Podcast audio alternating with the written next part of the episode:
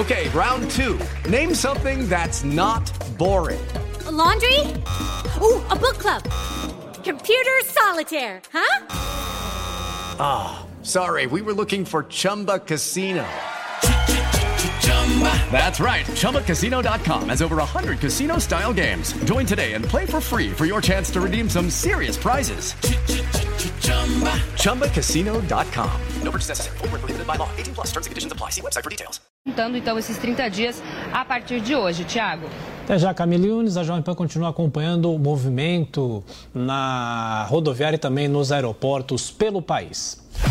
9 e 59 Termina aqui essa edição do nosso Jornal da Manhã. A você, ouvinte, espectador, muito obrigado pela sua audiência, obrigado pela companhia e continue sempre com a nossa programação. Lembrando que todo o conteúdo está disponível para você no Panflix. Nós voltaremos amanhã às 6 da manhã. Até lá.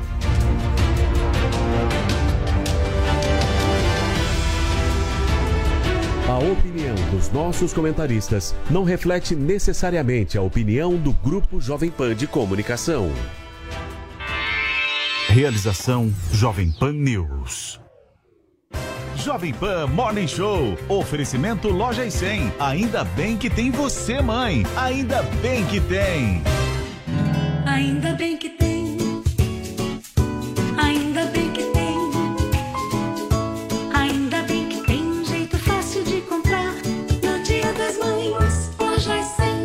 Preço baixo pra levar. Crediário e promoção que a gente sonhar. E é menor a prestação. Essa tal felicidade a gente sabe onde é que tem.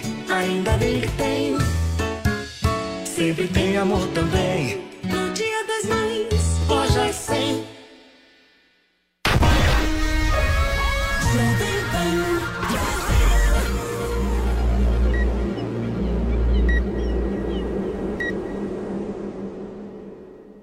Queridos, bom dia! Estamos chegando com o nosso Morning Show aqui, já naquele clima que você conhece, afinal de contas, hoje é quarta-feira, véspera de feriado. Se por um acaso está pensando em viajar, antes você precisa assistir o Morning Show até às 11h30, porque o programa de hoje vai trazer a expectativa para o julgamento do deputado federal Daniel Silveira, que inclusive acontece hoje no Supremo Tribunal Federal. O parlamentar será ou não será condenado, a gente vai repercutir isso por aqui. Nós vamos discutir também o encontro que Bolsonaro fez com evangélicos em Cuiabá. Durante a visita, o presidente afirmou que se sente um prisioneiro sem tornozeleira eletrônica dentro do Palácio da Alvorada. E nos Estados Unidos, tudo sobre o julgamento por difamação envolvendo o ator Johnny Depp. Ele negou acusações de ter agredido a ex-mulher e a gente traz todos os detalhes sobre este e vários outros assuntos a partir de agora, ao vivo para todo o Brasil. Certo, Paulinha? Bom dia. Certíssimo, Paulo. Olha, toda tag tem uma história. A nossa tag de hoje é hashtag já fui barrado por. Será que não deixaram você entrar em algum lugar? A Isis Valverde estava aí contando no stories dela que ela estava o quê? De jeans de jaqueta de couro e boné e não pôde frequentar o restaurante do hotel em que estava hospedada. Ficou muito brava.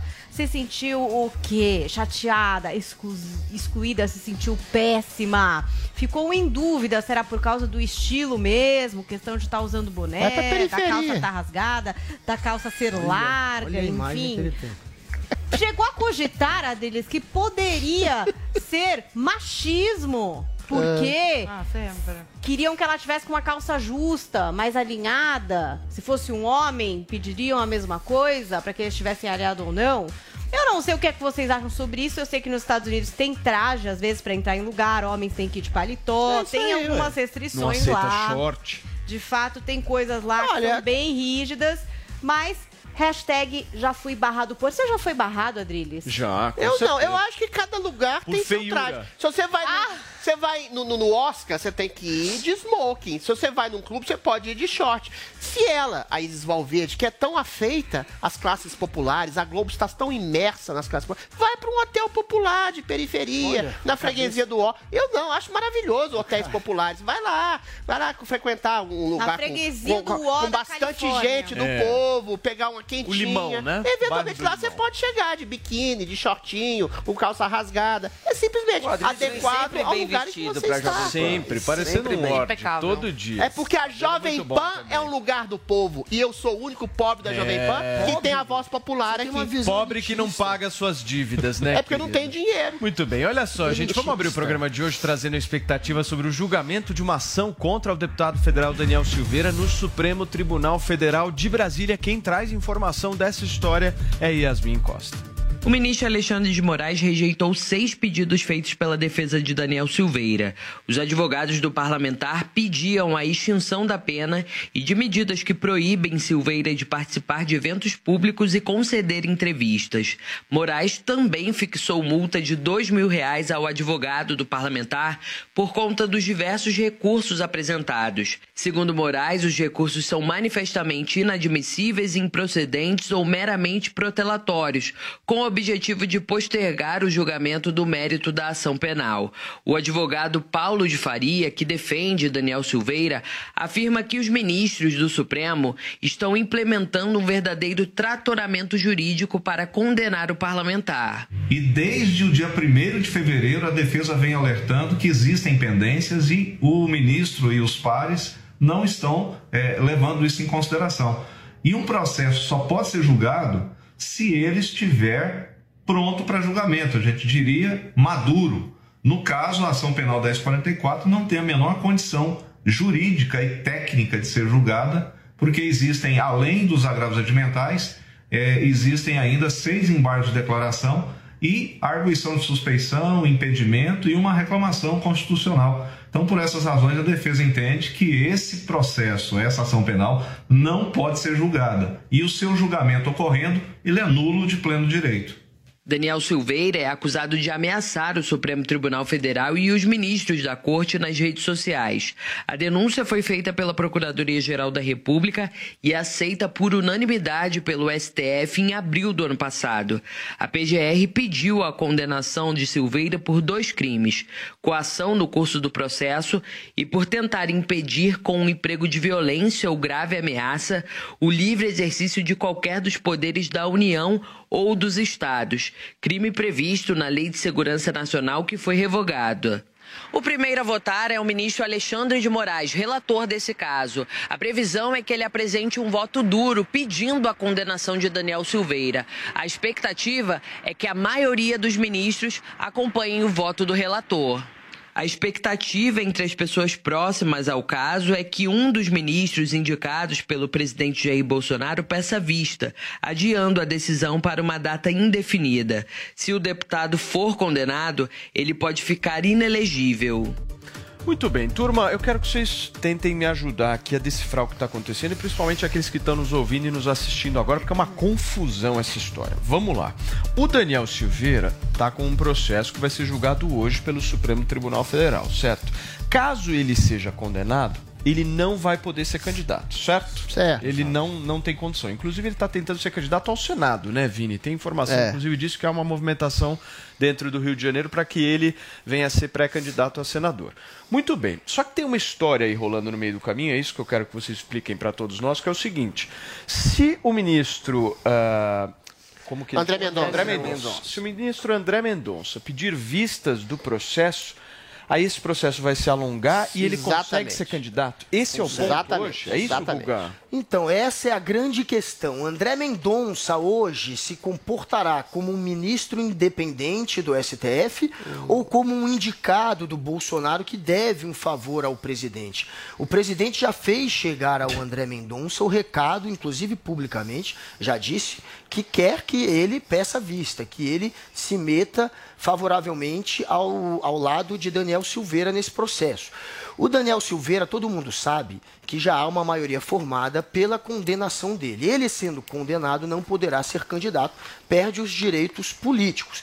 Ou seja, a única salvação que resta seria o pedido de vista. E por que André Mendonça e não Cássio Nunes, que foi o outro indicado pelo Bolsonaro? Porque Cássio é o, é o revisor do processo. Então, Cássio não tem um argumento para pedir vista. Ele já revisou o processo, ele não pode pedir, pedir um prazo a mais para analisar algo que ele é o revisor, não faz sentido. Então sobrou André Mendonça. E André Mendonça, muita gente dentro do STF aposta que vai ser hoje que ele vai passar o recado de que pode sim ser um ministro independente. A expectativa, segundo tem apurado a mídia, Independente do é que STF. pelo menos ministros do STF apostam que ele ficará do lado ali dos seus colegas e não do lado de Jair Será? Bolsonaro. André Mendonça do lado dos ministros do Supremo? Bom, ele já votou, ele já votou contra a Unidos do tornozeleira do André Mendonça. Será? Então ele deu um indicativo de que eventualmente pode estar estabelecendo um tipo de independência, Guga,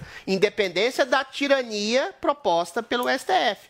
Porque o caso do Daniel Silveira é muito claro. O Daniel Silveira provavelmente seria eleito tanto a deputado como provavelmente a senador, porque ele é um Marte vivo e corporificado, representante dos desmandos e da tirania e de- da ditatoga proposta pelo STF. Você, você humilhar o Daniel Silveira de- dessa forma não é só um homem que está sendo humilhado. Ele não cometeu um crime, ele não ameaçou ninguém, ele deu uma opinião forte, chula e vulgar e agressiva sobre ministros. Ele está sendo enquadrado numa lei de segurança nacional que não existe mais dentro de um inquérito absolutamente abusivo, extorsivo, sem nenhum tipo de tipificação criminal, de ato antidemocrático ou discurso de ódio. Então a humilhação e a prisão e a tornozeleira imposta nele são humilhações à própria liberdade de expressão de um deputado, de um parlamentar que tem prerrogativa de ser imune por quaisquer palavras e atos, ou seja, ele é impedido de exercer sua função de parlamentar. Ele é um homem que tem grande capilaridade popular exatamente pela sua martirização. Está nas mãos do André Mendonça estabelecer sim uma independência do julgo ditatorial do Supremo Tribunal Federal, que faz lobby para deputados, que, que, que, que, por sua vez, entregaram a cabeça do Daniel Silveira numa bandeja de prata, achando que ele ia ficar preso por pouco tempo. Eventualmente, está na mão do André Mendonça dar a possibilidade de liberdade para um homem que foi condenado injustamente, que está sendo perseguido e foi preso político. Paulinha, de, um- de, de tem uma ditatoga que não tem voto. Eu queria- Por favor. Queria jogar um ingrediente a mais, uma pergunta. Eu me lembro que quando começou a dar todo esse rolo com o Daniel Silveira, o Zé Maria Trindade falou que ele também era uma pessoa meio isolada, né? Sim. Que não tinha muito apoio, que ninguém intervia ali em relação a ele, que ele não tinha muito respaldo ali. Hoje o Adriano está chamando ele de mártir aqui. É, eu queria que vocês falassem um pouco sobre esse episódio, se não acabou valorizando o passe desse cara. Deixa eu ouvir um pouco Mas isolado como, Paulinha? Não, o Zé Maria falou, dele? esse cara não tem aqui grandes parcerias, pessoas que vão intervir em relação Câmara, a ele, ele vai acabar se dando mal, ele vai acabar sendo preso. razão, o Zé Maria antecipou um pouco isso aqui na época que o Moço começou a dar esse rolo. E hoje o Adriano está aqui falando que ele é um mártir, a gente já vê que tem pessoas ali como a Zambelli, que já estão numa defesa, que levaram um travesseiro, levaram um cafezinho, enfim. O Adriles trazendo aqui a questão da reeleição. Então, quer dizer, va- acabou valorizando o passe dele? Não, é, assim, ele nunca esteve sozinho, ele sempre esteve com a base do governo. Então, todos os deputados, Carla Zambelli, Bia Major Fabiana, Carol Detone, todas essas pessoas que fazem parte, né, esses deputados que fazem parte da base do governo, sempre estiveram com ele. Só que, de certa forma, sim, converteram ele no mártir. Por quê? O, o deputado foi preso pelo crime de opinião. Esse crime nem existe, não tem na legislação. Um deputado que deveria ter aí o respaldo jurídico, a segurança jurídica de poder falar tudo e ter aí imunidade parlamentar, não foi respeitado. Então, agora sim, o povo brasileiro que não conheceu o, o André, o, o Silveira passou a conhecer e apoiá-lo, porque pessoas com sua consciência, ninguém defende eh, uma censura dessas que ele está sofrendo. Mas, infelizmente, o André Mendonça. Acredito eu que está de mãos atadas, não vai fazer muita dif- diferença. O STF, esses, Não, os nove fazer. ministros já mostraram que eles não estão nem aí para a Constituição Federal. Então, tudo,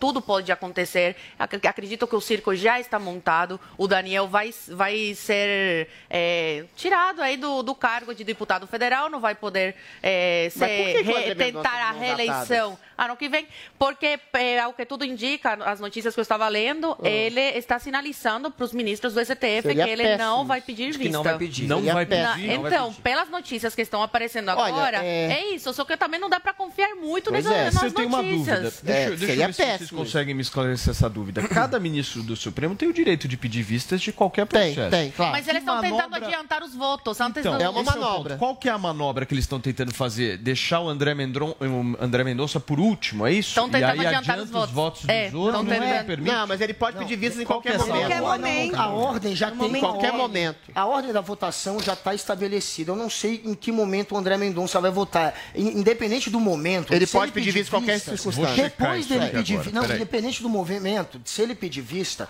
mesmo assim, os outros juízes vão é, anunciar o voto. Eles vão, mesmo depois do pedido de vista, eles podem fazer isso. Eles vão anunciar, revelar qual é o voto Mas deles assim- para deixar o André Mendonça numa situação ainda mais Ah, constrangedora. tem Gente, mas a Constituição- ser- Deixa eu te falar. Gente, a Constituição, responder. a Constituição assegura que parlamentar pode falar tudo, tem imunidade Tá. parlamentar. Não, não é e o, e o é Silveira é está sendo. Não, mas o Silveira está sendo processado por opinar. Fez críticas ao STF. Paulinha, foi infeliz nas suas respondendo a palavras. pergunta da Paulinha. Mas, Peraí, mesmo, mesmo o André Mendonça pedindo visto, é capaz que o STF falar: não, não aceitamos e eles. Não, aceita, eles tem não. que aceitar. Adriles, É do tem que aceitar também a É do Constituição. regimento o André do Mendonça, STF, o, o Zoe. Silveira Tem o Tem direito aceitar, de opinar. e o Turma, cara vamos está lá. processado. aqui, vamos lá. Não, primeiro respondendo a, a pergunta, a Paulinha faz uma pergunta muito importante que é a seguinte: o Daniel Silveira, assim como boa parte da base bolsonarista, tem- tinha desprezo.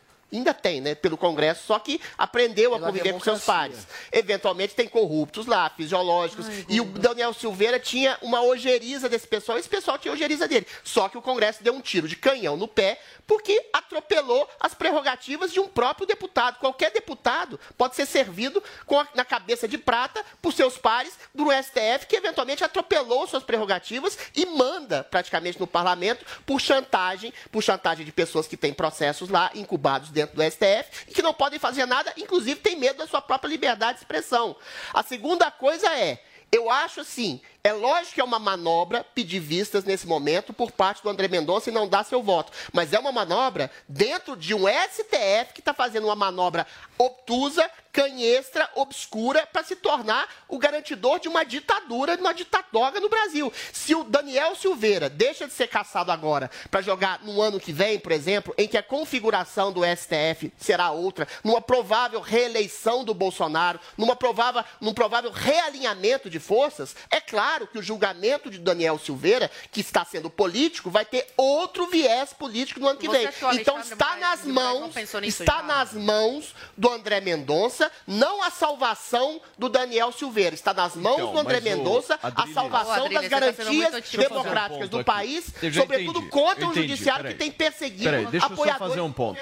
Pensando na ótica do governo, é inteligente para o governo agora criar uma nova briga, um novo desgaste com o Supremo Tribunal Não, o André? Mendonça é a decisão Porque- do André Mendonça. É, Ué. a Não, Drilis vai, aí, sabe muito a bem como é que é o jogo um político. Ele foi É, a indicado pelo É sim, Bolsonaro. Né, também Não é deveria ser misturado, Paulo, porque o sim, é André. Mendonça, André Mendonça, ele fazendo isso, pedindo visto, esse, esse visto, ele estaria seguindo a Constituição Federal, estaria indo contra as arbitrariedades do STF, só que infelizmente associam aí a imagem do Vamos lá. Bolsonaro que Guga, foi em quem seguida, indicou. Mas o que, que o André Olha, é, só, só para esclarecer, não tem arbitrariedade nenhuma. A tem. decisão Não, do não STF é respaldada pela Procuradoria e pela Polícia Federal. Parte. É, e hoje será pelo pleno do STF. É uma conspiração de toda a justiça contra Daniel Silveira. A realidade é que Daniel Silveira deveria ter sido caçado pelos próprios deputados por quebra de decoro. Porque uma pessoa que tem como missão atacar a política não pode ter o direito das prerrogativas de um Atacar político. a política Se o é objetivo o dele ministro é sabotar pedindo AI-5, Ele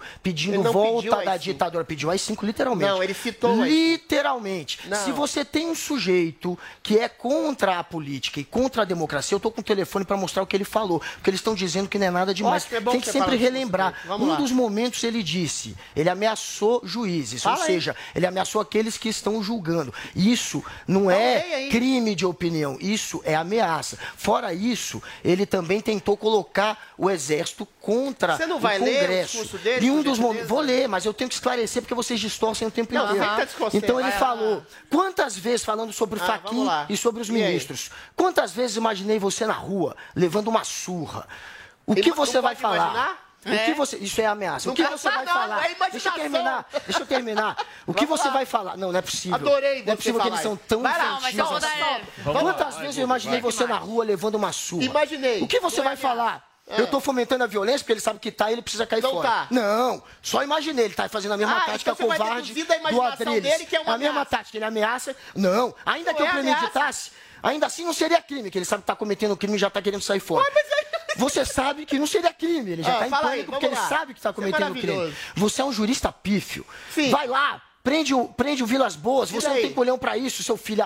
Que, quantas vezes imagina. Eu, aí, ele tem, aí tem outro Cadê momento que ele crime? fala: Eu sei por onde vocês andam. E daí? Eu sei onde vocês moram. E daí? Eu sei o que vocês fazem. E daí? Quantas vezes imaginei Cadê batendo em ameaça, você? Guga? É? Isso não é Cadê ameaça. a ameaça, segundo? Adriles, isso não Nada é, disso é uma ameaça. ameaça. Mas segundo Eu a sei o que PF, você faz, eu sei o licença, que você fez eu não te atrapalhei. Peraí, eu não te atrapalhei. Falou que sabe onde mora, falou que imagina tomando porrada, falou que bater em gato morto não tem problema. não é ameaçar. Falou isso Guga. Licença, não só um atrapalha. minutinho, Só queridos. terminar. Por Ele favor. fez Só coisa? ter... Gente, licença. Por favor, Isso é uma ameaça clara, segundo a PF, segundo a Procuradoria e segundo os próprios deputados, Muito que bem. num primeiro momento Vamos disseram lá. isso. Vini Só com eles que acham que não. Não, só a informação, Paulo, que no último julgamento que teve no, do, é, do caso Daniel Silveira no STF, dois juízes votaram favoravelmente ao Daniel, que foram justamente o Cássio Nunes E o André. e o, e o André Mendonça, para não manter aquelas punições caso ele não voltasse, é, caso descumprisse né, as ordens ali do ministro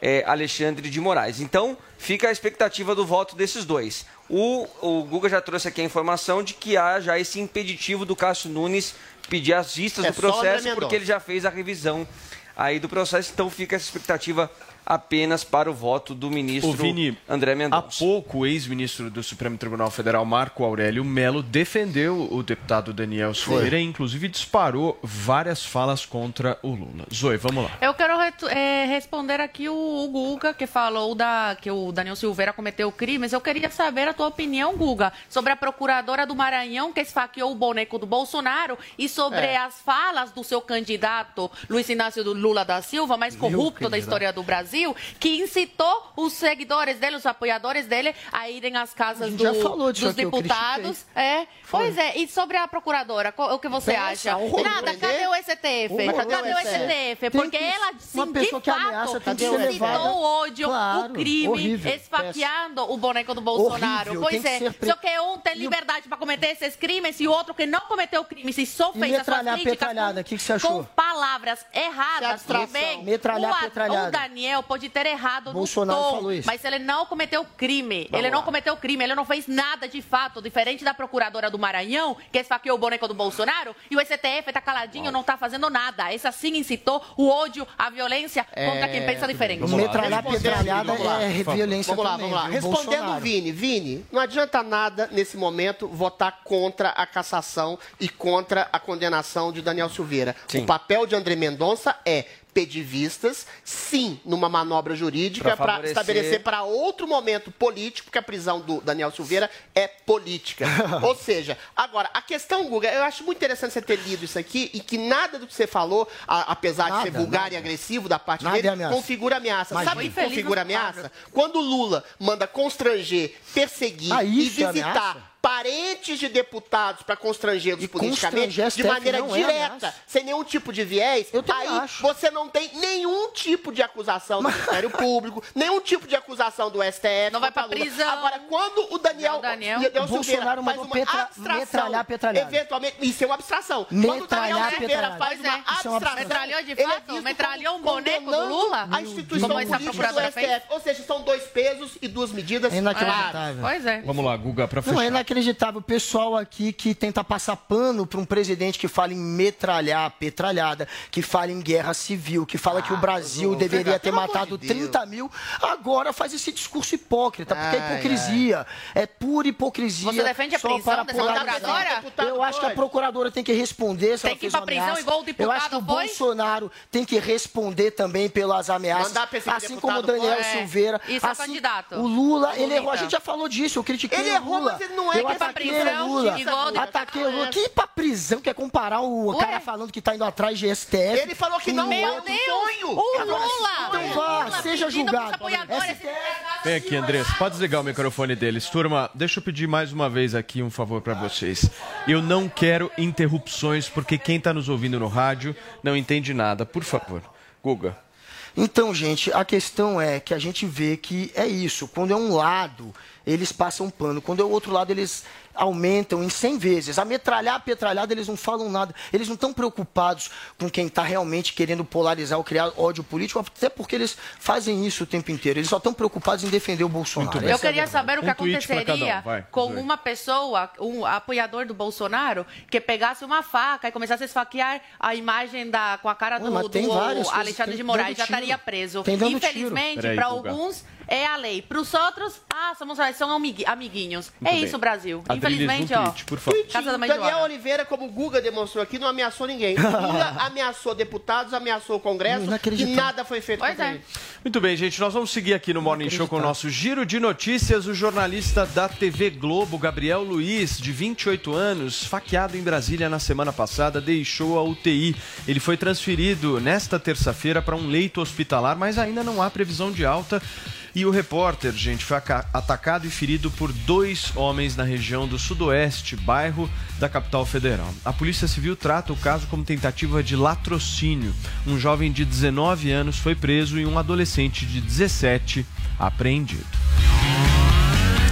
10 horas e 25 minutos é hora da gente dar dica, principalmente para quem tá perdendo o cabelo, quem quer justamente ficar com Exatamente. aquele cabelo com um fio grosso, que cria volume, não dá mais para ficar com aquelas falhas parecendo um É. cara zoado. Porque é certo, dor, né, Paulo? Meu querido Andrade. Quando você tá ficando careca, é, é uma dor que você sente. A pessoa, Olha, eu vou ela falar. perde cabelo. Autoestima das pessoas é um negócio sério, que pode É. acarretar uma série de outros problemas que não capilares. Exatamente. E o Hervik, quando a gente traz aqui, Paulo, a gente quer dizer o quê? Que é um produto que ele devolve essa autoestima. Por quê, gente? Porque ele faz o seu cabelo crescer até três vezes mais. Isso que é o incrível. E até onde não tem os fios, a gente sabe que pode vir a crescer sim o cabelo novamente. Então, se você, homem, tá com aquelas entradas, tá ficando calvo, tá perdendo o cabelo e não sabe mais o que fazer, pega o telefone agora e liga no 0800 020 1726. Ó, a dica é pra você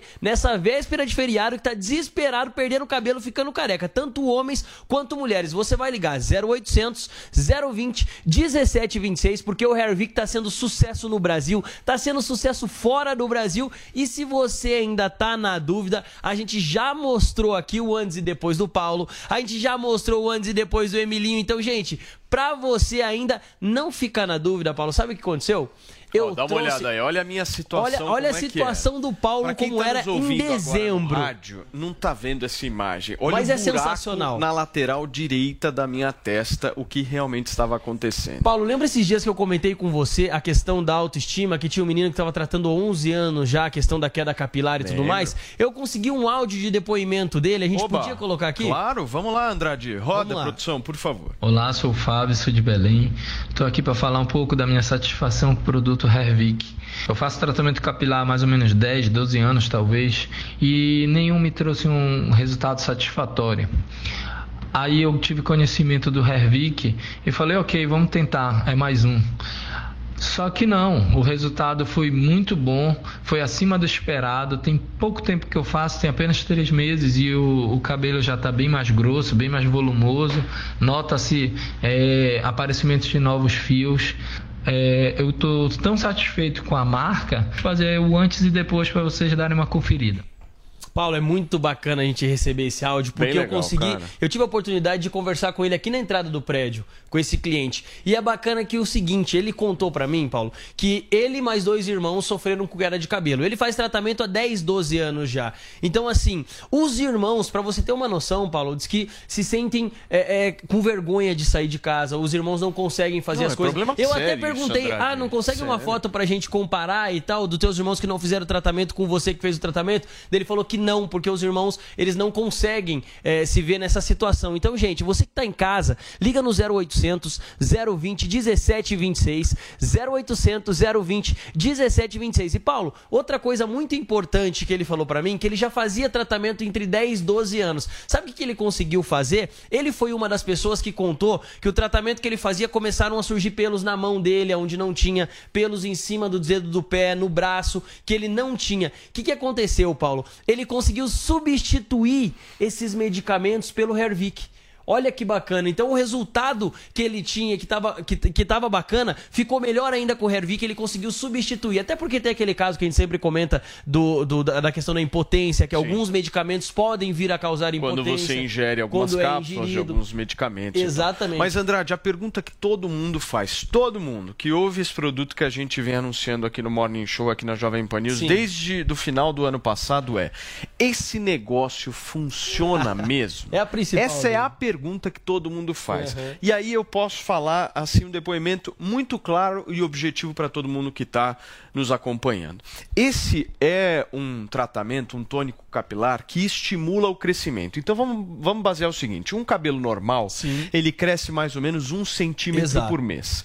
O que que esse produto que a gente está anunciando aqui, que funciona, que é um baita de um produto, uma alta tecnologia faz? Ele potencializa esse crescimento. Isso. Mas fazer aqui um alerta a todos. Não tem mágica, turma. Bulbo capilar morto é bulbo capilar morto. Exato. Mas tem muito, mas muito bulbo capilar vivo que várias pessoas têm que justamente não tem um potencial de crescimento pela falta do tratamento. Exato. É aí que o Hervik entra. Sim. Então aqui nós não estamos vendendo mágica, a gente não está falando, olha, da noite para o dia o negócio vai mudar. Não, nós estamos mandando a real aqui para vocês. Exatamente. O produto funciona, é bom, a gente usa aqui na Jovem Pan e, meu, é barato se comparado com o resultado Exatamente. que ele traz. Exatamente. O resultado é rápido, o resultado é prático. Para você aplicar é prático. Então você vai ligar no 0800 020 1726. É praticidade, gente. É nanotecnologia junto com biotecnologia. É por isso que os resultados são rápidos, Paulo. Imagina,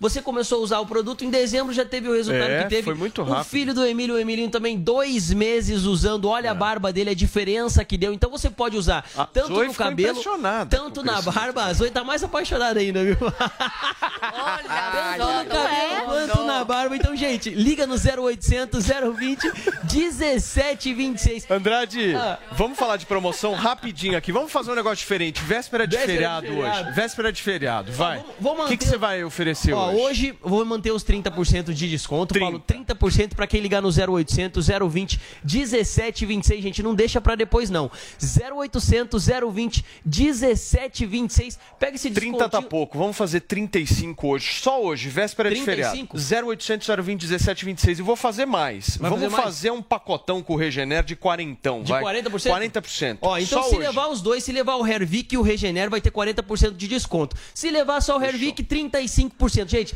nunca foi dado esse desconto, 0800 então 020 1726. Valeu, Paulo. Obrigado. Muito bem. É, o Ervilinho tá com a barba grande, né, Vini? É, rapaz. fica viu? peludo e não fica broxa. Coisa. Muito bom.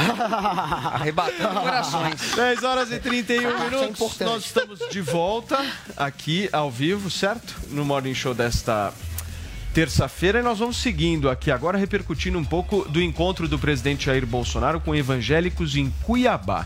Durante a visita, Bolsonaro disse se sentir um presidiário sem tornozeleira eletrônica dentro do Palácio da Alvorada. Paulinha, explica melhor o contexto dessa fala do presidente da República. Vamos lá, era o discurso no lançamento da Marcha para Jesus em Cuiabá. E aí o presidente Bolsonaro agradeceu a Deus por estar à frente do Executivo Federal, mas destacou que a missão não é fácil. Vamos conferir o que disse o presidente Jair Bolsonaro.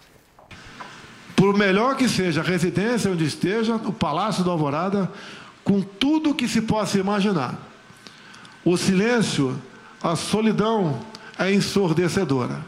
Muitas vezes me sinto ali, um presidiário sem tornozeleira eletrônica. Mas sei que estou colaborando com o meu país, tendo boas pessoas ao meu lado. Não apenas políticos compõem meu governo, bem como pastores, padres, cristãos, empresários, servidores, gente do povo, para nós vencermos qualquer obstáculo. Tá aí então a fala do presidente Jair Bolsonaro e não é a primeira vez, né, que ele aborda aí as dificuldades de exercer o cargo de presidente do nosso país. Outras vezes ele já falou também o quanto é difícil, enfim, que tira o sono. Ele já falou algumas vezes aí sobre esse sentimento. Muito bem, Adriles, conta um pouquinho para mim sobre esse sentimento de estar Olha, preso. Paulinho, o emprego de presidente da República é o pior emprego do mundo. Você não tem privacidade, você é submetido à crítica o tempo inteiro. As relações, as pessoas que se aproximam com você são de baixo para cima, Terrível. com algum tipo de interesse calculado, ou puxa-saco, ou algum tipo de interesse subreptício de troca de poder. A sorte é que realmente Bolsinho Bondade leva tanta cacetada da oposição e tanta Não, é. cacetada da mídia que ele Ah, não fica uma coisa que todos os presidentes do Brasil ficaram. Que são isolados. Já tem a geografia, já tem a cidade de Brasília, o Bruno pode falar melhor que eu, inclusive, que aparta o presidente do poder por aquela arquitetura horrorosa do Niemeyer, que é encastelar o poderoso. Mas Bolsonaro. Bolsonaro, Bolsinho Bondade, é um homem do povo. Ele se miscui dentro Drilis. do povo. Ele ouve as críticas populares, ele ouve o tempo inteiro que ele é obrigado. Drilis, o as bolsinho críticas bondade. midiáticas. Deixa eu te fazer uma pergunta. Segura, segura um pouquinho, peraí. Peraí. Peraí, só um minutinho. Meu Deus do céu. Ele é casado, né, Pera Adrilha? Se um- respeita a Eu quero mulher. entender uma coisa. É lógico tá fechado que não. seu microfone, meu amor.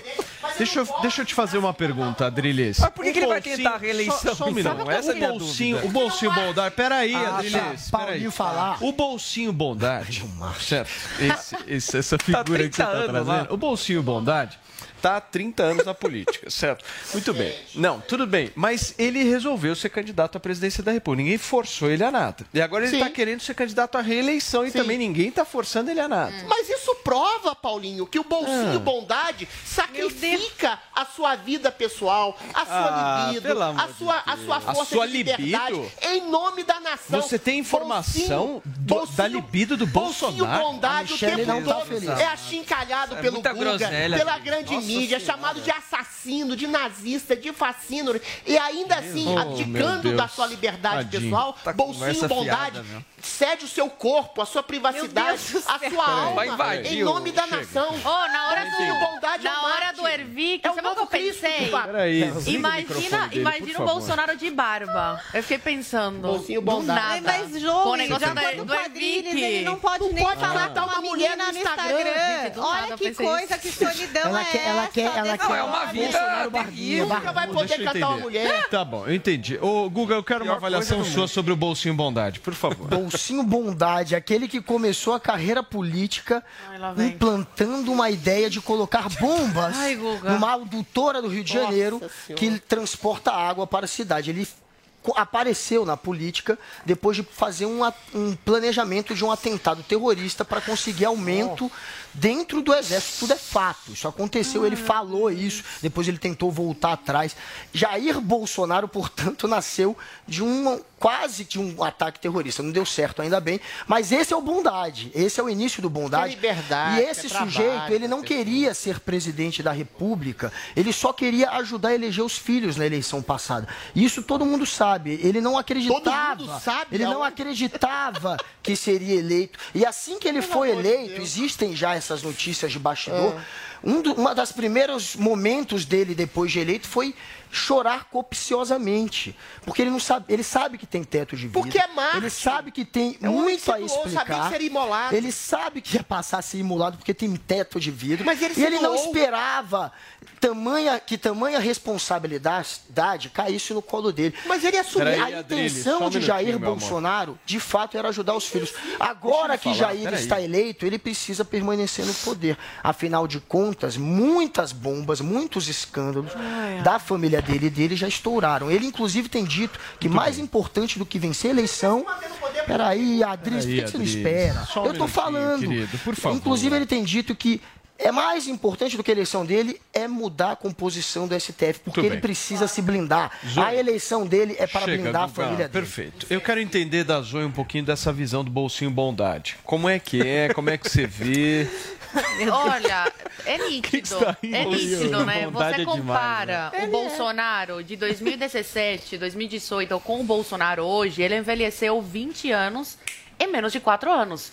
Então é muita responsabilidade no colo dele. É imprensa contra ele, é STF contra ele, é todo o, siste- o sistema está contra o Bolsonaro. Sim. Realmente o Bolsonaro veio para revolucionar. Não gosto dessa palavra, mas é no bom sentido. Ele, ele, ele, ele rema contra a maré mesmo. Então é muito cansativo. Desde que ele foi eleito, não tem um dia que a oposição Sim. se conforma e aceita o resultado dessa eleição que aconteceu em 2018. Vai fazer quatro anos. É todos os dias fake news. Ele tendo que desmentir menti- é, as mentiras, tendo que vir a público e falar, olha, não é bem assim. É Infelizmente... É, assim, é, é Marco. É Marco. o Adriles, Adriles Doou seu exagera.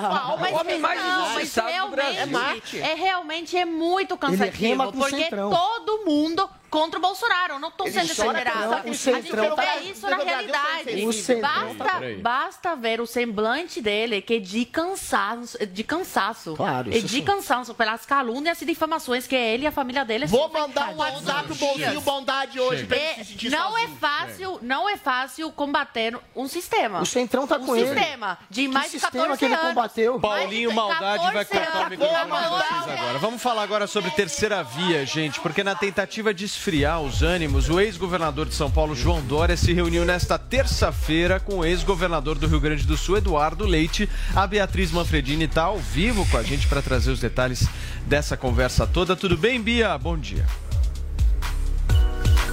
Bom dia para você, Paulo, para todo mundo aí no Morning Show. Pois é, essa conversa aconteceu a pedido do ex-governador do Rio Grande do Sul, Eduardo Leite, né? Ele se encontrou com o ex-governador aqui de São Paulo, João Dória, no, no escritório onde João Dória faz a campanha dele, né, aqui em São Paulo.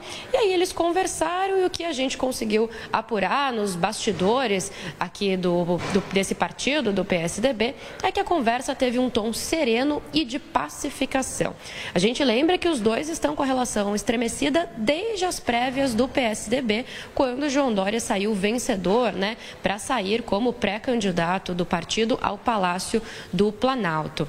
Desde então a relação não vem bem e aí isso foi piorando ao longo do tempo, principalmente depois que Eduardo Leite desistiu sair ali do cargo de governador do Rio Grande do Sul e começou uma espécie de pré-campanha paralela, foi se encontrando com algumas autoridades ao longo do tempo, conversando com algumas outras siglas que estão tentando fazer a chamada terceira via, como você comentou. Então os dois se encontraram ontem e o que a gente sabe é que João Dória disse para Eduardo Leite que não dava para debater né, mais nada sobre as prévias, porque João Dória ganhou mesmo as prévias da sigla, então que não tinha muita discussão sobre isso. Lembrou Eduardo Leite de que esteve ao lado dele durante as prévias e após as prévias e falou também que não era legal que Eduardo Leite ficasse fazendo esse tipo de pré-campanha, mesmo depois então de João Dória sair vitorioso das prévias do PSDB.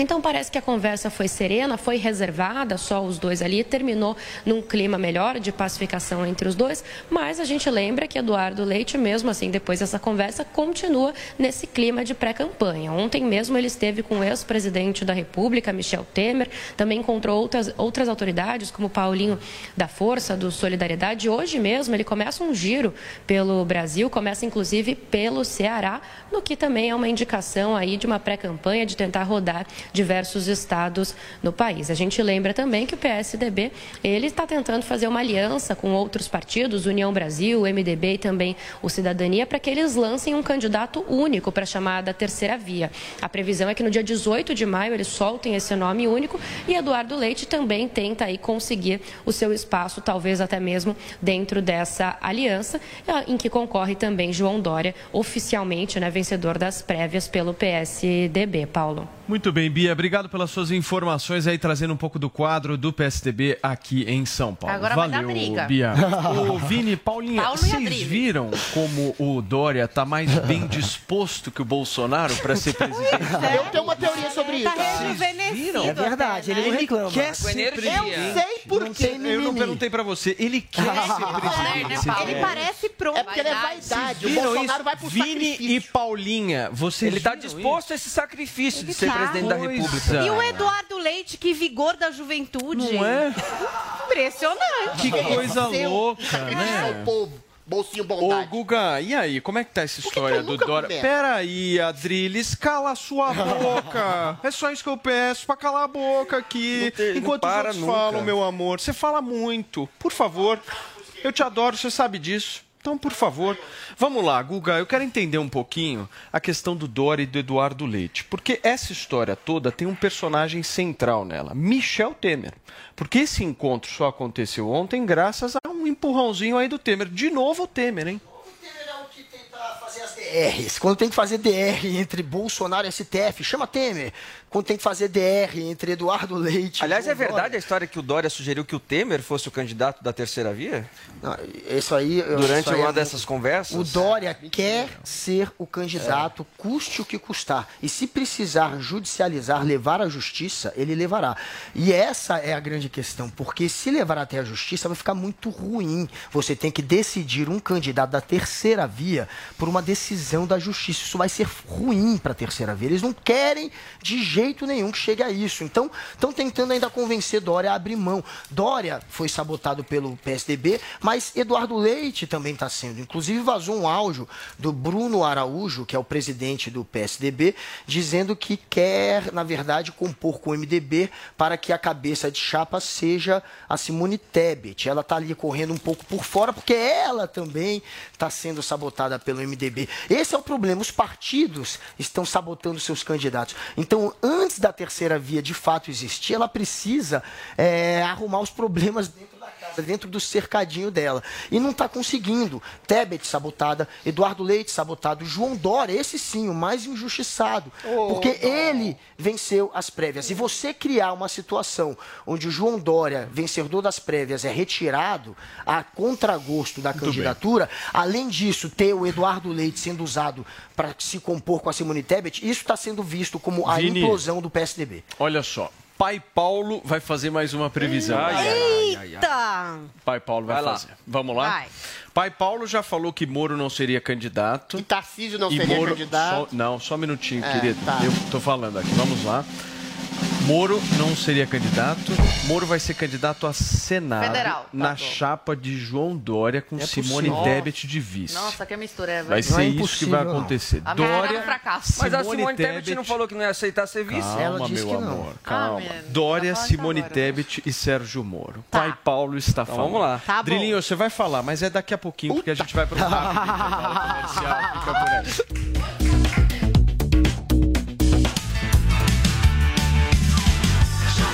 Jovem Pan Morning Show. Jovem Pan Morning Show. Jovem Pan Morning Show. Ainda bem que tem. Ainda bem que tem. Ainda bem que tem um jeito fácil de comprar. No Dia das Mães, lojas 100. Preço baixo pra levar. Crediário e promoção. Que a gente sonhar. E é menor a prestação. Essa tal felicidade a gente sabe onde é que tem. Ainda bem que tem. Sempre tem amor também. No Dia das Mães, lojas 100. Chegou, tá no ar, vai começar, pode ter certeza. Chuchu Beleza. Chuchu Beleza. Oferecimento C6 Bank. Baixe o app e abra sua conta. Gente, posso falar? Abri uma conta no C6 Bank, né? Aí, menina, fui fechar a conta que eu tinha no outro banco, você não acredita? Gerente só faltou chorar pedindo pra eu ficar, né? Ficou falando que ia zerar a tarifa, ficou fazendo promessa. Falei, gente, parece ex levando fora, né? Aí eu virei pra ele e falei, amor, desculpa, mas a fila andou, tá? Agora eu tô em love com o C6 Bank. Ah, parece maluca, né? Não, sério. Com o app eu consigo cuidar das minhas aplicações, que eu fico me achando, né? Pedir cartão pra viagem internacional e até abrir uma conta pro Leozinho. Ou seja, não preciso de mais nada, tá? Eu tô tão em love com o C6 Bank que eu já falei até pro meu marido. Se ele bobear, eu dou um pé na bunda dele e caso com esse aplicativo. Pelo menos esse não vai ficar reclamando na hora que eu gastar, né? Aliás, pelo contrário, vai me dar pontos pra eu trocar por passagens aéreas, produtos. Vai lá, amor. Abre agora uma conta no C6 Bank. Doutor Pimpolho. Enquanto isso, na Casa da Luz Vermelha. Ai, ai. Adoro visitar as primas de vez em quando, meu. meu, pra mim não tem programa mais divertido. Ô, mocinha, traz um drink aqui pra mim. Oi? Suzana? Doutor Pimpolho? O que a senhora tá fazendo aqui nessa casa? Ah, doutor Pimpolho. Depois que eu saí do escritório do senhor, eu acabei entrando pra essa vida. Não acredito. Mas por que, Suzana? Ah, lá na empresa do senhor eu ganhava muito mal. O salário mal dava pra pagar as contas. E eu tenho filho pequeno, sabe? Ô, Suzana, mas por que, que você não me pediu aumento? Eu pedi, doutor Pimpolho, mas o senhor me expulsou da sala. E ainda falou que se eu pedisse aumento de novo, eu ia ser demitida por justa causa. Lembra? Não, não lembro disso aí, não. Pois é. Aí logo depois eu acabei saindo da empresa. Não, Suzana, isso aí não tá certo, meu. Você trabalhando aqui nesse lugar, pô, quanto você precisa ganhar por mês pra conseguir pagar suas contas? Ah, doutor Pimpolho, uns 3 mil por mês. 3 mil? Então tá, vai. Vamos fazer assim, ó. Por 3 mil eu contrato você de volta e você sai desse lugar, beleza? Eu vou voltar pro seu escritório? Não, não. Você vai trabalhar pra mim, mas é nessa nova profissão sua agora, meu. Contrato fixo uma vez por semana no meu flat. E aí? Topa? Doutor Pimpolho. Quer ouvir mais uma historinha? Então acesse youtube.com barra chuchu beleza.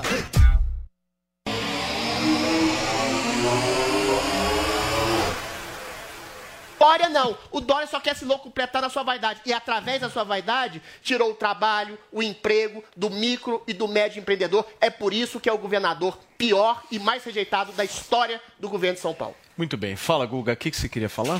Olha, o João Dória, ele é rejeitado talvez em parte por ter nascido da sombra do bolsonarismo e hoje ser um opositor do Bolsonaro. Agora, ele, teve um, ele tem um governo que tem, sim, pontos positivos, ele tem o que apresentar. E a pesquisa que mostra apenas quatro candidatos, as últimas pesquisas que mostram apenas quatro candidatos, já tem Dória ali com cinco ou seis pontos. Ele tem potencial, eu acho, de ficar nisso. Eu não acho que ele cresceria muito. Mas se ele for candidato, pelo menos uns seis, sete pontos ele vai ter. E Você o que o Paulo nele? falou é possível, é, de se compor uma chapa dele com a Tebet. E, é, mas o que você falou, em parte, te- você tem razão também, porque a implosão do PSDB não é só por conta da traição ao Dória, é também pela maneira como o Dória é, se construiu dentro do partido, sabotando, inclusive, aliados dele. Bom, minha opinião sobre esse assunto já todo mundo sabe. Eu me recuso aqui a fazer campanha pro Dória, porque é isso que a gente está fazendo aqui. Campanha pro Dória, ninguém lembra do Dória, quando a direita lembra é pra soar, né, brincar eh, com a cara dele de ridículo, o papel ridículo que ele vem fazendo. Quando ele chegar aos 15%, se é que vai chegar, uma coisa que eu duvido, e a maioria das pessoas com bom senso duvida, aí eu volto a comentar sobre isso. Mas atenção, nada mudou, continua a mesma coisa, continua polarizado, é Lula e Bolsonaro. 15% não vai comentar nunca mais Pois dólar. é, eu me recuso a comentar alguma coisa de um pré-candidato que não tem a mínima Paulinho, chance. só, só um detalhe, a Eurásia, que é a maior consultoria de pesquisas do mundo, é, ela fez uma análise agora, essa semana, de que a terceira via tem 5% Cara, de chance de vencer nesse momento. O Lula tem 70% e o Bolsonaro 25%. Quanto você pagou, Eurásia, pra fazer Eurásia, ela é gringa, né? é comunista, Eurásia. eu não tenho dinheiro. Quanto você deu? Eu, ó, é, é mais do que aqueles A 18 dinastia Noblar tá Custa mais do que os 18 mil que você está devendo. Pelo amor de Deus, Dinastia-. Vai ser uma dinastia dia. Turma, daqui a pouquinho a gente vai falar mais sobre eleições, sobre Lula. E eu tenho um recado para dar para vocês agora, porque segunda-feira foi dia do amigo. Eu sei que seus amigos cobraram presente e você, obviamente, que nem o Adrilles, ficou devendo porque você não se preparou. Mas calma, eu tenho a solução aqui para você. Faça uma surpresa para os seus amigos e ajude-os a se desenvolver. Ainda está valendo a promoção da Nil Cursos de 25% de desconto nos cursos da Nil com o cupom Amigo Nil. É só você acessar o site nilcursos.com.br, niucursos.com.br e compartilhar compartilhar o cupom com os seus amigos. Você pode se inscrever ou optar por enviar de presente selecionando a opção comprar como presente na hora de finalizar o pedido. Estão disponíveis diversos cursos sobre investimentos, finanças, empreendedorismo, tecnologia, política e muito mais. Tudo com os melhores profissionais do Brasil, como Cris Arcangeli, Pablo Spire, Bruno Martini, Sami Dana, dentre vários outros. Não dá para você perder. Entra agora no site newcursos.com.br, use o cupom Amigo New e aí, meu amigo, aproveita. Dia do Amigo é na New Cursos. Comemore mostrando todo o seu carinho e oferecendo algo que dura pra vida toda: conhecimento. Para comprar é muito simples, basta acessar newcursos.com.br e escolher o curso que mais tem a ver com seu amigo. Selecione a opção comprar como presente e utilize o cupom Amigo New para ter 25% de desconto. Acesse newcursos.com.br e aproveite. Muito bem, gente. E vendo a diferença diminuir nas pesquisas, o ex-presidente Lula afirmou que a polarização no país sempre existiu e não deve ser temida. Vini, o petista também recebeu o apoio de um antigo aliado, né? Paulinho da Força. Paulo Matias do Solidariedade, que estava reclamando, inclusive, de ter sido vaiado, né? Em evento ali do PT, ao lado do, do Lula. O Paulinho da Força, que inclusive se reuniu, a gente falou sobre isso ontem, com o Eduardo Leite, com o Aécio Neves, mas ontem ficou selada aí esta parceria entre PT e Solidariedade. O ex-presidente Lula até compartilhou um tweet feito pelo Paulinho da Força que disse o seguinte: me reuni hoje com o ex-presidente Lula e a presidente do PT, Gleisi Hoffmann, que deixaram claro a importância do apoio do Solidariedade e a construção de uma ampla aliança com outros partidos para as próximas eleições presidenciais. E aí o Lula falou um pouquinho sobre esse cenário de polarização entre ele e Bolsonaro. Paulo disse que não acredita em terceira via. Olha só a, a fala do Lula também pelo Twitter. Não acredito que surja a terceira via. Acho que vai ser uma eleição da polarização, mas não temos que temer isso. Tivemos um jogo polarizado entre Flamengo e São Paulo domingo, entre Liverpool e Manchester Maravilha. City na Inglaterra. A polarização sempre. Eu adoro essas comparações com futebol, né? Não, futebol é sempre E- polarizado. Flamengo e Tem São dois Paulo times, é uma polarização fortíssima. E aí o Lula também aproveitou para dizer que vai lançar a candidatura dele, Paulo, no dia 7 de maio, depois de percorrer o Brasil. Ele disse o seguinte, ó, estou acostumado a participar de eleições. Não me encanto nem me entristeço com pesquisas. Acho que temos um bom histórico de governo. E aquele papo dele desistir? Ah, cascata. Isso daí é cascata, né? Cascata, cascata. Mas vamos imaginar que aconteça uma queda dele até julho. Aí vai é Bolsonaro continuar. no primeiro turno. Uma queda Ah, o Paulinho vai aqui- aproximando, Não né? sei. Paulo, a questão que se coloca O Lula é um cara inteligente. Não, mas peraí, calma lá. Calma lá. Deixa- Mas tem, uma que- tem que ter uma questão Seria pessoal engraçado. de avaliação. O Lula tá com quase 80 anos. Não tem nada a perder. Ele não tem nada a perder. Ele já foi preso, já foi condenado. A chance dele de falar ao povo pela última vez Também acho. é agora. Ele tem mais de 40% das pesquisas fajutas financiadas pelo Noblar. Eventualmente ele não vai desistir de forma alguma. De forma, não há a menor chance, ele não tem nada que perder, só ganhar. E se ele perder, ele vai perder para aquele que todos consideram da mídia militante como o genocida. E olha, olha a megalomania do Lula, ele despreza a terceira via, e a terceira via, vamos ser sinceros, é simplesmente um braço auxiliar do Lula. Ciro Gomes, PMDB, PSDB, os judiciários, todo mundo vai querer ficar com Lula porque Lula deu uma nada à corrupção e distribuiu poder e dinheiro para oligopólios, para empreiteiros, para empresários, deputados, partidos. É por isso que Lula está tão tranquilo e tão megalomaníaco, falando que vai cercear a imprensa, que vai regular a imprensa, que vai apoiar ditadores, porque ele sabe que todo o establishment, inclusive essa pretensa terceira via, vai estar com ele, porque ele conquistou a paz da República através da divisão espúria dos poderes e através da corrupção. Bolsonaro resolveu realmente se aliar de alguma forma ao Centrão pela manutenção do poder, mas não tem uma uma denúncia dele como chefe de quadrilha, como chefe de corrupção Imagina. que Lula foi. Então, terceira via que Lula despreza, terceira via é Lula. É Bolsonaro contra Lula, que significa Oligopólios, juízes comprados, empreiteiros comprados, políticos, deputados, senadores e juízes comprados. O Lula acha que o Ciro é Bolsonaro. Vocês viram que coisa interessante? O Ciro foi que é a ministro do política, Lula, né? Paulo. Ué, mas a gente não O- trouxe aqui essa o petista informação. acha que, só... o Ciro ele é mais pró-Bolsonaro por estar se lançando candidato e ajudando o Bolsonaro. Porque até realmente, o Ciro... Ué, mas a Lula apoiou o PT no segundo Peraí, turno. gente, só um minuto. Se o Ciro não tivesse uma candidatura, o maior beneficiado disso Com seria certeza. realmente o Lula Com por ser um cara mais de esquerda, né? Não, da mesma história? forma, ao contrário. Mas é o que a gente Você tinha o trazido outro segundo dia, não é esse dado? Que, tipo, É. do é, quem vota no Ciro, 60% seria Lula e 40% seria Bolsonaro, né? Que é o que a Adriele sempre traz aqui. Às vezes a gente tá nessa onda de quem tá pensando mais à esquerda e à direita, e às vezes o povo não. Ele se relaciona também com o tipo da figura, né? Meio coronelista ali do Ciro e se identifica isso mais ali em relação ao Bolsonaro. Então é, é meio confuso, não é sempre a lógica que dá, não. Vamos lá, Zoe. Olha, eu realmente acredito que o Lula vai até o final, porque em 2018 ele colocou o Haddad, por trás estava o Lula apoiando e não conseguiu que o Haddad vencesse o Bolsonaro. Uma coisa são esses aliados, outra coisa é a figura do Lula, que esse assim, infelizmente, ainda tem, eh, de certa forma, uma força né, para bater de frente com o Bolsonaro. Então acredito que a eleição será o Bolsonaro e o Lula, com grandes chances, obviamente, da direita ganhar. O Lula, um tempo atrás, o PT, a esquerda, um tempo atrás, não imaginava. Ele mesmo falou que desde sempre era eh, polarizada a política no Brasil. Mentira, mentira. Eles estavam super sossegados, porque quando não era o PT que ganhava, era o PSDB, que agora, com o Alckmin eh, vice do Lula, se comprova mais ainda que sempre foram a mesma coisa, né? Teatro das tesouras. Então agora o Lula está mais preocupado porque ele não imaginava que de um tempo para cá a direita ia acordar. Realmente a direita agora acordou, sabe muito bem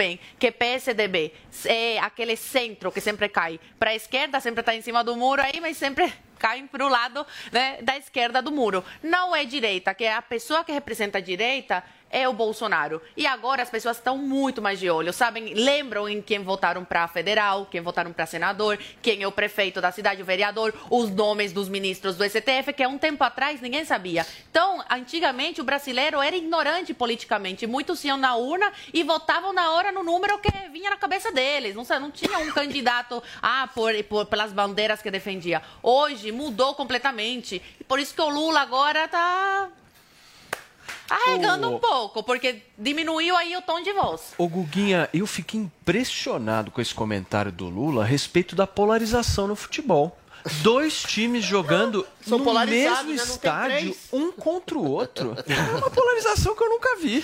Me explica Mas essa a polarização. polarização na política, de fato, é, é- é no Brasil sempre foi polarizado. A gente lembra que era PT contra PSDB e o PSDB, sim, é, com uma composição de mais centro-direita. Então as pessoas viam naquela época O. PSDB, o PSDB à direita e o PT à esquerda. A polarização era essa. Super, e agora se uniram. Agora a gente está tendo uma polarização, pelo menos do lado da política, entre aqueles que veem o Bolsonaro como uma ameaça à democracia e outro lado que vê o Lula como a volta da política, a política voltando a ter peso e força. Porque o Bolsonaro é a antipolítica. O Bolsonaro é alguém que tenta sabotar a política e que acha que o poder executivo está acima dos outros poderes. Ele faz esse discurso, Daniel Silveira faz esse discurso, Carla Zam- Carla Zambelli, Bia Kicis. Eles tentam o tempo inteiro colocar o poder executivo Ô, como um poder superior aos outros, como se existisse isso, né? Como se não fosse uma divisão entre três poderes. Aí a questão é que a gente vê que tem duas pessoas que acabam vivendo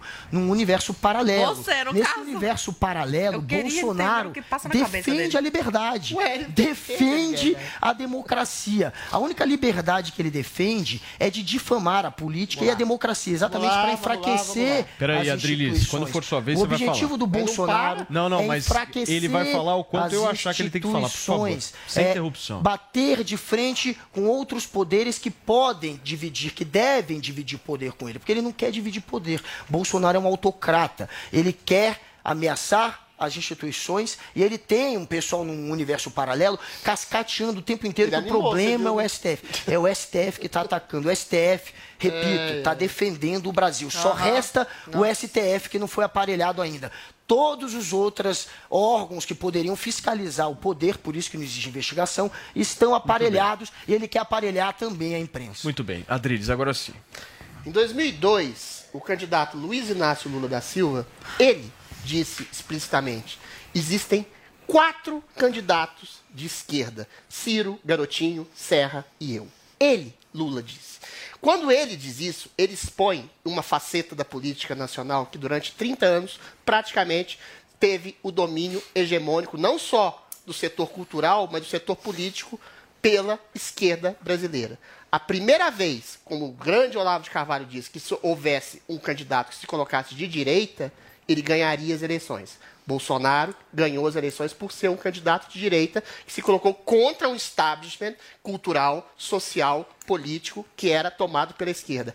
Exatamente por essa contraposição a um tipo de conservador, liberal, direitista, é que há essa falsa imputação, essa falsa acusação de que Bolsonaro é um autocrata, um homem que sempre falou em liberdade, liberdade de trabalho, liberdade de expressão. Lula, ao contrário, que encarna assim o discurso autoritário de todo esquerdista, disse que o coronavírus era um presente para a esquerda nacional e mundial, porque alavancava o papel do Estado. E o papel do Estado é exatamente esse, segundo a esquerda: é você tolher as liberdades essenciais do cidadão de ir e vir, de trabalho, de sustento, para que o Estado estabeleça as classes sociais, depois distribua migalhas ao povo mais pobre e angaria esse tipo de voto. Isso, esse tipo de voto da população mais pobre. Isso acontece em Cuba, na Venezuela, acontece agora na Argentina, aos olhos vistos, e quer acontecer aqui no Brasil, segundo esse princípio ideológico nefasto de uma ditadura esquerdista, que, é o que Lula quer fazer no Brasil, Vini- que é uma ditadura de escravos dóceis, de Vini, jornais. vai.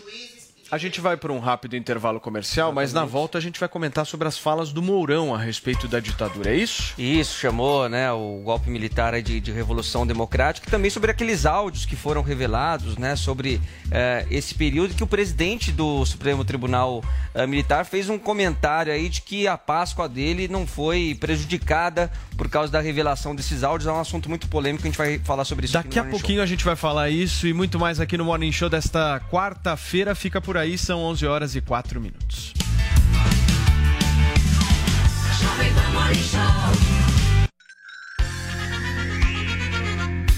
A Jovem Pan apresenta Conselho do Tio Rico.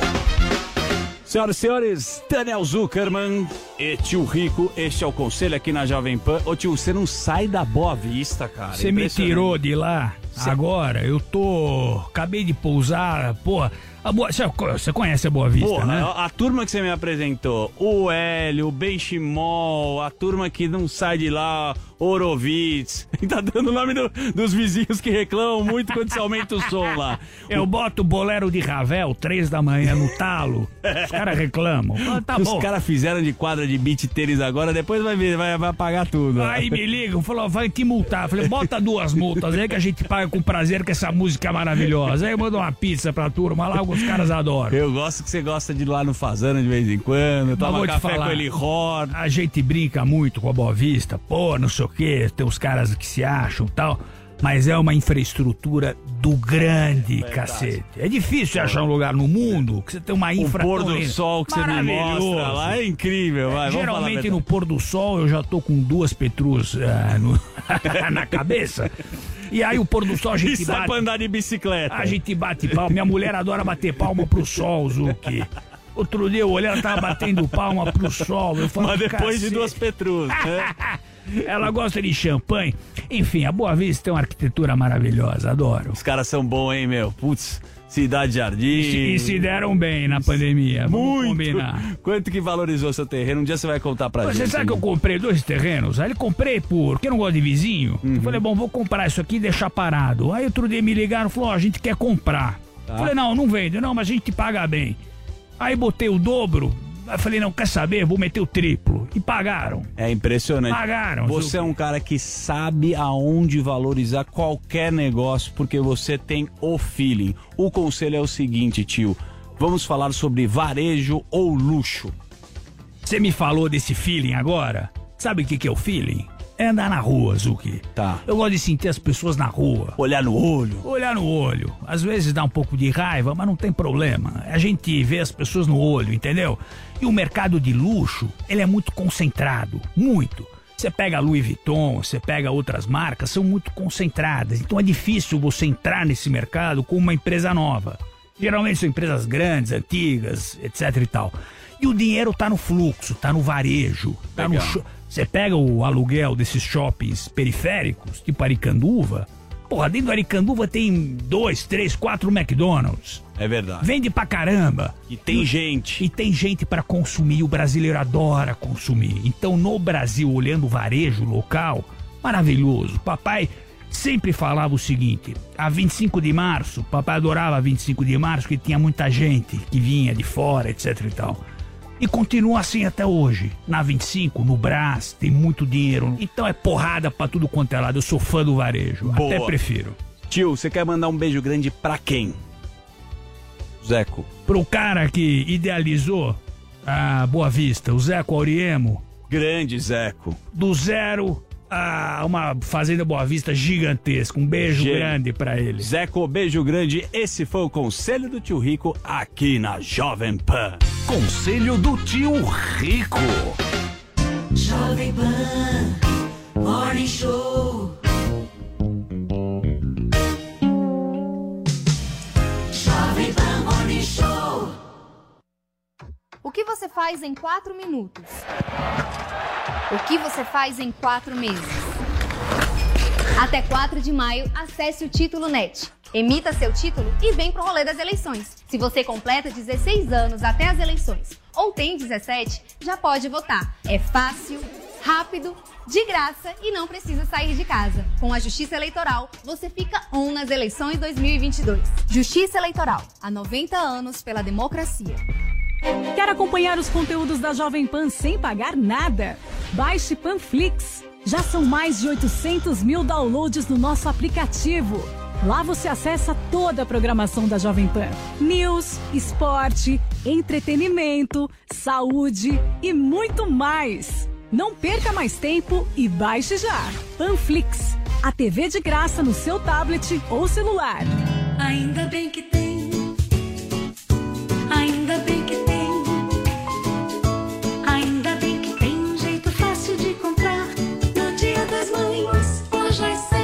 Preço baixo pra levar. Crediário e promoção. Tudo que a gente sonhar. É menor a prestação. Essa tal felicidade a gente sabe onde é que tem. Ainda bem que tem. Sempre tem amor também. No dia das mães, lojas 100. E aí galera, Bruno Martini na área para convidar você para aprender comigo a produzir suas próprias músicas. Depois de conseguir mais de um bilhão e meio de plays no Spotify, eu sei o que você precisa para conseguir produzir um hit de sucesso. Você vai entender todo o processo de produção e engenharia de som por trás de cada música. Acesse agora newcursos.com.br, niucursos.com.br e se inscreva. Você não precisa mais escolher entre TV ao vivo e streaming. Quem tem DirecTV Go tem mais de 70 canais de TV, além de filmes e séries, tudo num só app. Tem esportes, jornalismo, desenhos e muito mais. Tem também grandes lançamentos do cinema e séries consagradas para ver quando e onde quiser. Assine já a DirecTV Go e ganhe um mês de acesso a HBO Max e dê um gol na sua programação. Acesse directvgo.com.br e experimente grátis. DirecTV Go, TV e streaming, tudo num só app.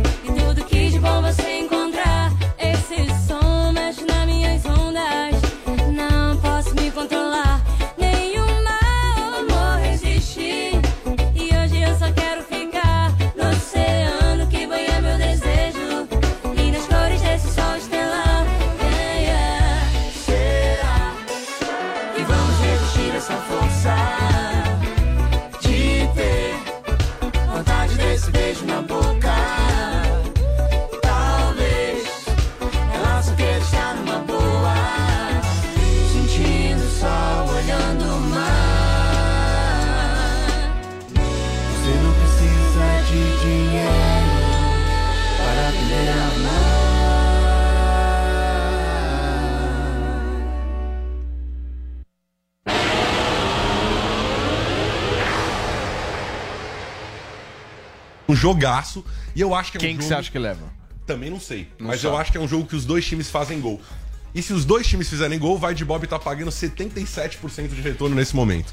Botou 100, tira 77 de lucro porque ambos marcaram. Esse é o nome da entrada da, da aposta. Sensacional.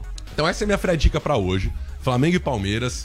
Ó, pode dar certo, pode dar errado, mas eu vou no meu investimento pessoal ali no ambos marcam. Acho que é uma cotação legal, 1.77. Mas a gente vai falar muito mais sobre isso, Paulinho. Queria deixar o convite pra galera Por favor. no nosso podcast que é o Pode Apostar. Logo antes ali no pré-jogo, nas transmissões aqui da Jovem Gostei Pan. do nome, hein? É, exatamente. Você Pode, apostar, você fica Paulinha. Você viu? Criativo, né? Pode apostar. A gente Dicas pro pessoal tem as melhor. Fredicas, as melhores Fredicas. É, inclusive, estou trabalhando com alguns matemáticos e estatísticos de alto garbo, conhecidos da casa.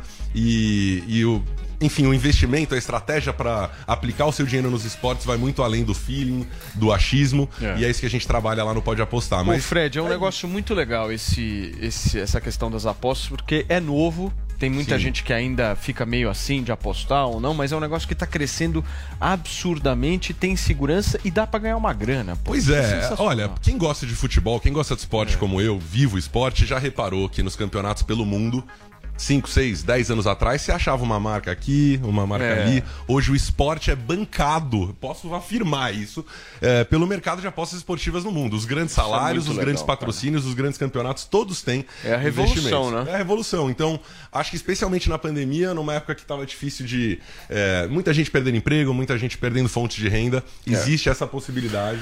Fredão, para fazer apostas, então a galera tem que acessar o vaidebob.com. Confira também o Vai de Bob no Insta, certo? Com arroba vai de Bob. Aí na dúvida a pessoa faz o quê? Vai de Bobs, melhores cotações, onde seu dinheiro é tratado com respeito, com segurança e com responsabilidade. Falou, Fredão? É nóis, Paulinho. Valeu, valeu. queridão. Vamos então voltar para nossa discussão, Vini. Eu queria que você trouxesse novamente aquele tweet. Tem como você trazer pra gente, por favor, porque é um Tem, tweet tem. importante. da Podemos botar na tela então aqui o tweet novamente. do vice-presidente da República, Hamilton Mourão, falando sobre o- a Revolução Democrática de 64, né, Paulo Martins? Ele disse o seguinte, ó, o Exército, com uma história de vitórias desde Guararapes, quando índios brancos e negros combateram os holandeses, passando pela Guerra do Paraguai, Segunda Guerra Mundial e pela Revolução Democrática de 64, até os dias atuais, preserva a soberania e contribui com o Brasil. Parabéns ao Exército Brasileiro, então chamando o golpe de 64 de Revolução Democrática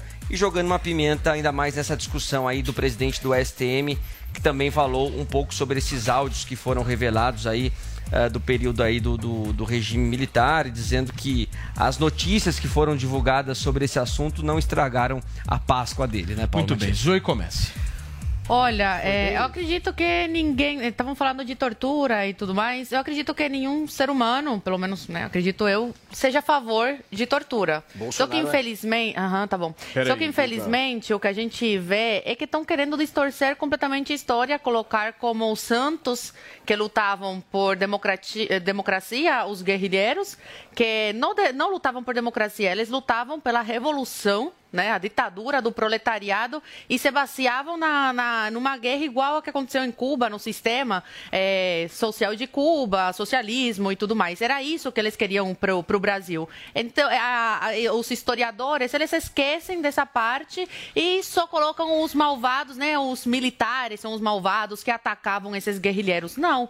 Podem ter extrapolado ao- em algumas coisas, Podem, mas com certeza, se eles não tivessem entrado, assumido o poder em 64, hoje, muito provavelmente, a gente estaria vivendo um regime como o de Cuba aqui no Brasil. Então, foi necessário o regime militar naquela época? Foi com toda certeza, porque parou de uma vez por toda esses guerrilheiros. Se isso não tivesse acontecido, hoje o Brasil estaria numa situação muito ruim e muito parecida com a que a Venezuela vive e com a que Cuba vive. Então, eh, todo mundo que fala que hoje o exército é a última barreira, a única barreira que tem para o Brasil não se tornar uma ditadura, é certíssimo. O STF ainda não eh, eh, conseguiu, de uma vez por todas, colocar a ditadura da toga que eles tanto querem por causa do eh, exército brasileiro. Vamos lá, Guga. Interessante. Vocês viram agora uma defensora da liberdade defender a ditadura militar do Brasil. Ai, Deus, aí a começa a ditadura foi distorcer necessária. as minhas segundo- palavras. Foi necessária. Peraí, peraí, peraí, peraí, peraí, eu não peraí, distorcendo peraí, nada, peraí. eu não tô distorcendo nada. Você um acabou de dizer, literalmente,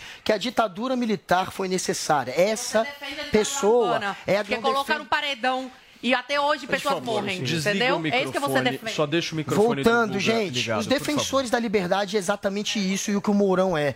Eles são pessoas que chamam a ditadura de revolução democrática. Eles não conseguem chamar a ditadura militar de ditadura militar.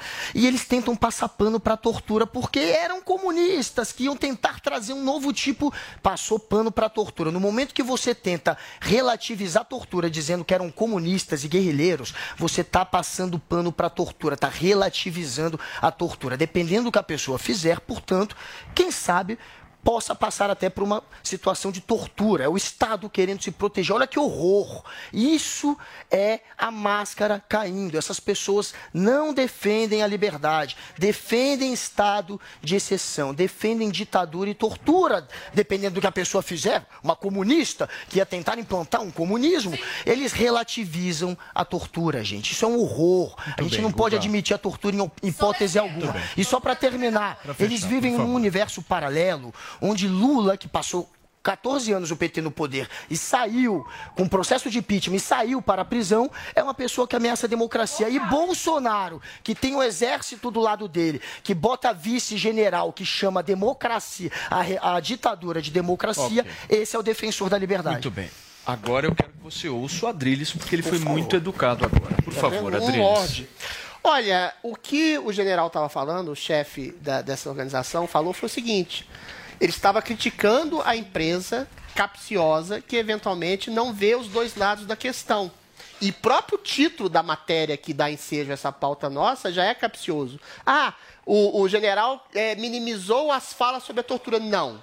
O que ele criticou exemplarmente foi a capciosidade da imprensa que sempre expõe um lado da história e não o outro. E aí a gente tem que entrar na pauta histórica. Em 64, houve um contragolpe amplamente apoiado pela mídia, por setores culturais, porque havia possibilidade de um golpe de esquerda, sendo que o João Goulart era um governante fraco que trabalhava com, ah, ah, com, com- com elementos de esquerda que poderiam dar um golpe e realmente fazer uma ditadura comunista no Brasil.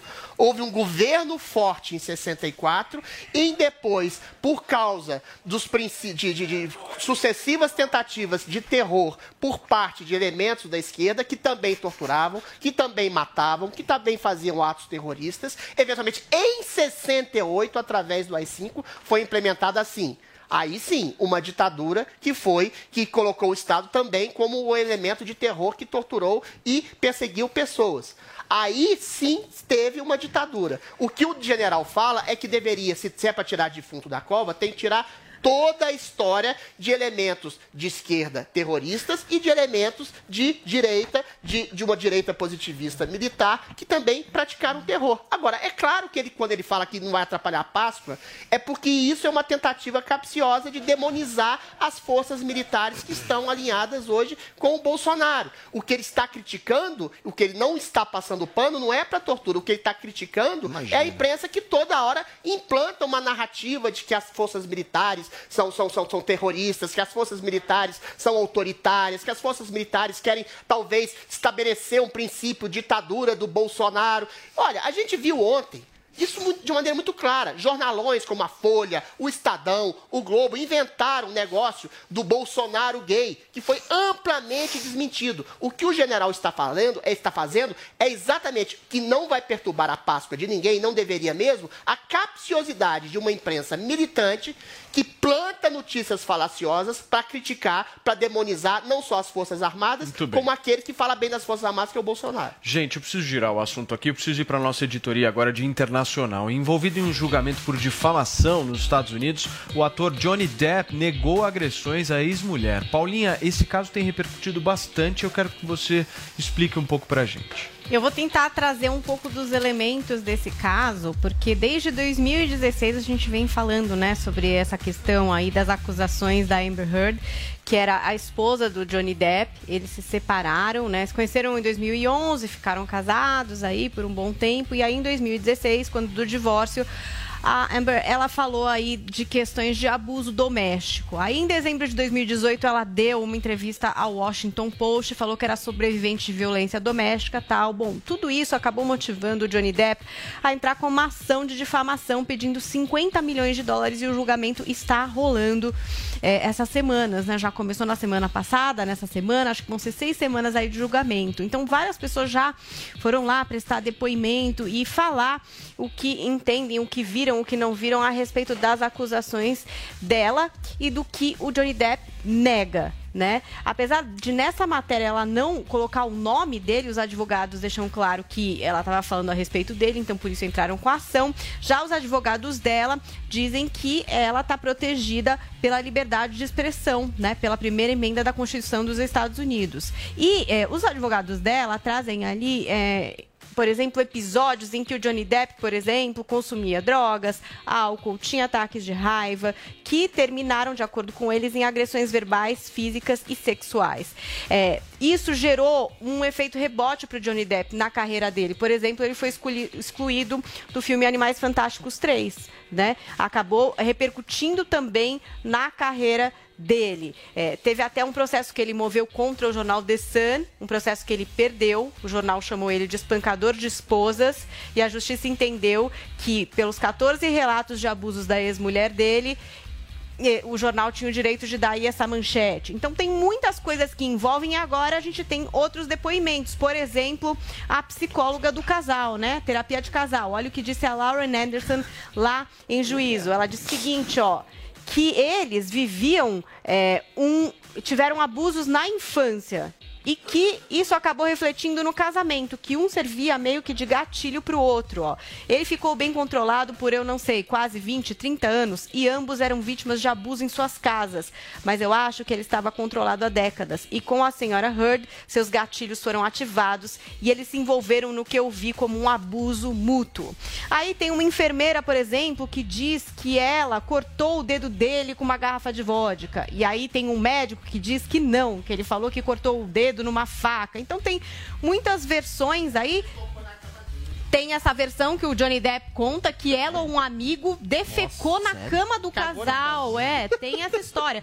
então, é, são histórias assim Casal realmente. É, ma, é, pra quem gosta Vai de virar histórias série, né, Paulinha, isso daí, poderia né? muito virar uma série. Mas o Johnny Depp já prestou o depoimento dele. A gente tá vendo imagens desse Tá momento. sendo tudo televisionado esse julgamento, Paulinha? Sim, muitas partes sim. E fotografado e, e a cobertura geral. E vai ter vários atores. Milho, o, o Elon Musk vai dar depoimento, contando um pouco do que viam do casamento dos dois. O Johnny Depp falou que nunca bateu nela, né? Nunca cheguei ao ponto de bater na senhora Heard, de forma alguma. Eu nunca bati em qualquer mulher na minha vida. Ele diz: senti que era minha responsabilidade defender não apenas a mim, a mim mesmo, mas também os filhos, porque diz que os filhos do outro casamento eram muito questionados em relação a essas acusações. E aí ele diz: é muito estranho quando um dia você é Cinderela, por assim dizer, e em seis segundos você é Quasímodo. Eu não merecia isso, nem meus filhos, nem as pessoas que acreditaram em mim por todos esses anos. Então a gente ainda tem aí esse longo julgamento. O Depp pede 50 milhões e ela pede 100 milhões, porque Legal. ele fala que ela mente das acusações, então ela pede 100 milhões. Duas então versões. tá aí é, nessa disputa e vamos ver o que é que vai dar, né? Atriles, vou precisar que você seja curto. Pois é, vou favor. tentar. Tudo indica que é um casal tóxico, um casal de malucos, um casal de abusadores. Ambos se merecem, ambos são completamente histriônicos, histéricos e doidos.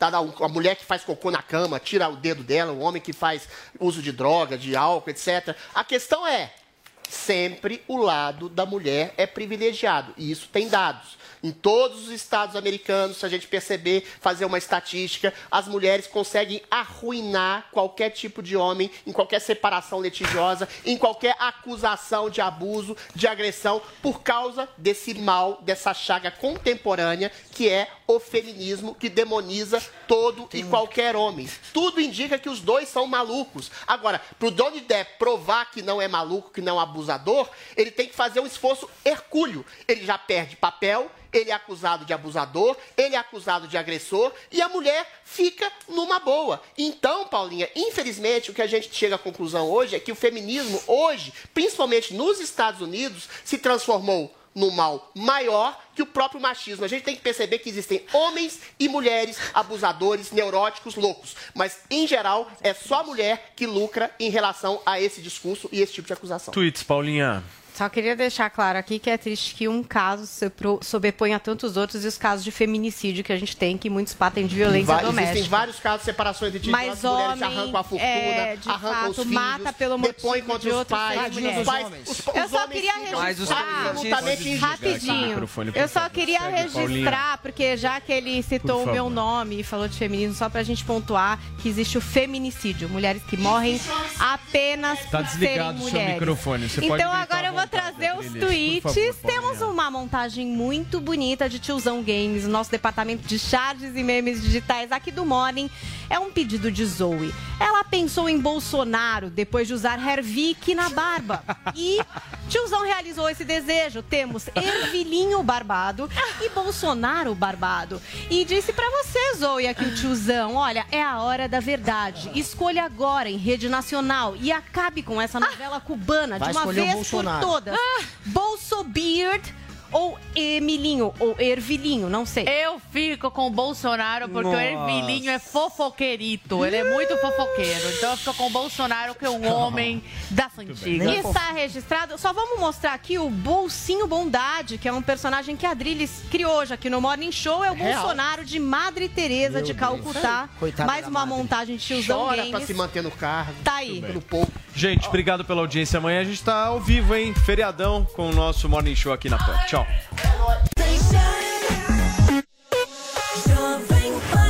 Bom dia pra você, agora 11 e 32 everyone.